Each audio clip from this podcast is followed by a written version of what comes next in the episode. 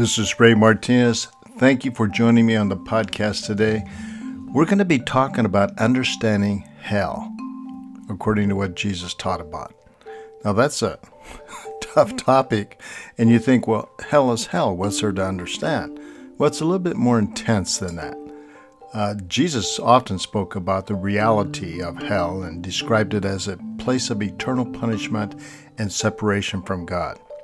In Matthew 25, verse 41, which is our reading today, Jesus says that those who do not follow him will be sent to the eternal fire prepared for the devil and his angels. So you're going to be joining the best of them. Hopefully not. But the devils and the angels are all going to go in that same place, right? So in this podcast, we're going to explore what Jesus says about hell and its implications for our lives. First, let's talk about the nature of hell. According to Jesus, hell is a place of eternal punishment and torment. In Matthew 25, verse 46, Jesus says that the punishment of the wicked is eternal punishment. That means forever. It's not just for 90 days or two years or something like that. It says eternal. In Mark 9 48, he describes hell as a place where their worm does not die and the fire is not quenched.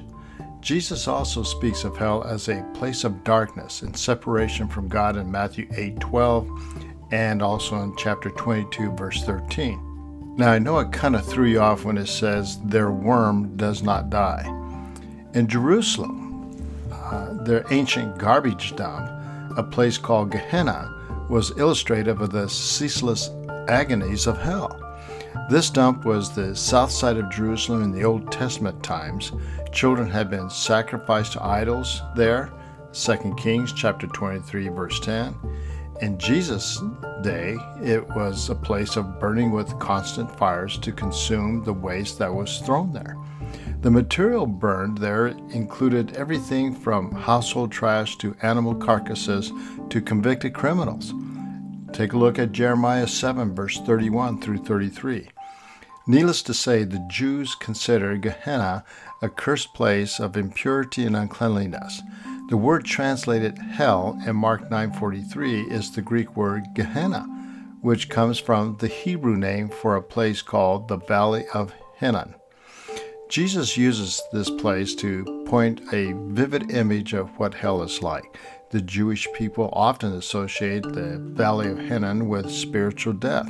In Mark 9:48, when Jesus says, "Where their worms does not die and their fire is not quenched," in the English Standard Version, he is quoting from Isaiah 66, verse 24. They will go out and look at the dead bodies of those who rebelled against me. The worms that eat them will not die. The fires that burns them will not be quenched, and they will be loathsome to all mankind. In both texts, the word translated as worm literally means grub or maggot. A maggot would have an obvious association with a dump like Gehenna where the dead bodies are thrown. However, the maggot Christ speaks of will not die. Taken at face value, this text is one of the most horrific descriptions of what hell is like. The thought of eternal hell, or eternal torment, likened to a maggot's eating away a, rotting corpse, is undoubtedly ghastly. Hell is so awful that Christ said figuratively speaking, it's better to cut off the hand that causes you to sin than to end up in hell. Matthew 5 verse 30. And Mark 9:48 does not mean that there are literal worms in hell or that there are worms that live forever. Rather, Jesus is teaching the fact of unending suffering in hell. The worm never stops causing torment. Notice that the worm is personal. Both Isaiah 66:24 and Mark 9:48 use the word there to identify the worm's owner. The sources of torment are attached each to its own host. Some Bible scholars believe that the worm refers to a man's conscience. Those in hell, being completely cut off from God, exist with a nagging, guilty conscience that, like a persistent worm, gnaws away at its victim with a remorse that can never be mitigated.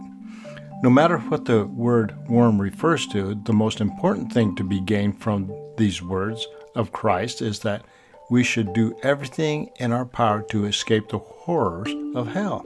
And there is only one thing to that end receive Jesus Christ as the Lord of our lives in John 3:16. Well then who goes to hell? Jesus makes it clear that those who reject him and his message will be sent to hell. In Matthew 7, verse 13 through 14, he says that the way to eternal life is narrow, and few will find it, while the way to destruction is wide and many will enter it. Matthew 25, 41, he says that those who do not follow him will be sent to the eternal fire prepared for the devil and his angels. Now, there's an urgency for repentance. Jesus urges his listeners to repent and turn to God in order to avoid the punishment of hell. In Luke 13:3, he says, "Unless you repent, you will all likewise perish." In Matthew 4:17, he begins his ministry by saying, "Repent, for the kingdom of heaven is at hand."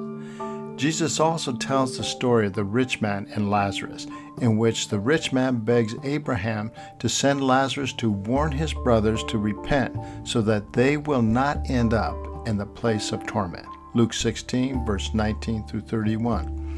Then there's the role of judgment. Jesus speaks of final judgment in which all people will be judged according to their deeds. In Matthew 25, verses 31 through 46, he describes the separation of the sheep and the goats, with the sheep being rewarded with eternal life and the goats being sent to eternal punishment. In John 5, verse 28 through 29, he says that all who are in the tombs will hear his voice and come out. Those who have done good to the resurrection of life, and those who have done evil to the resurrection of judgment. Now, there's hope of salvation, right?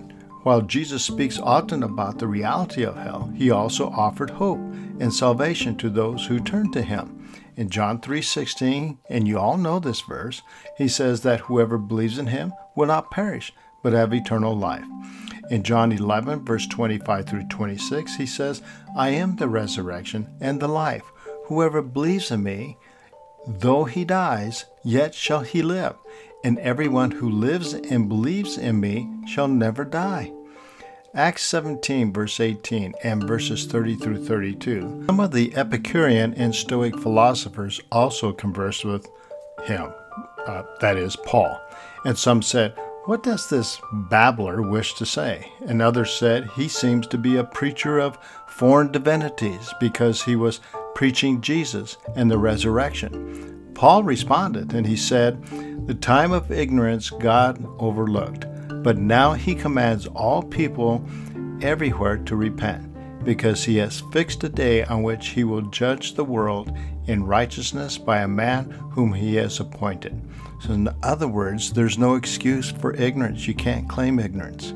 I think what's important for us to remember in conclusion Jesus speaks of hell as a place of eternal punishment and a separation from God from those who reject Him.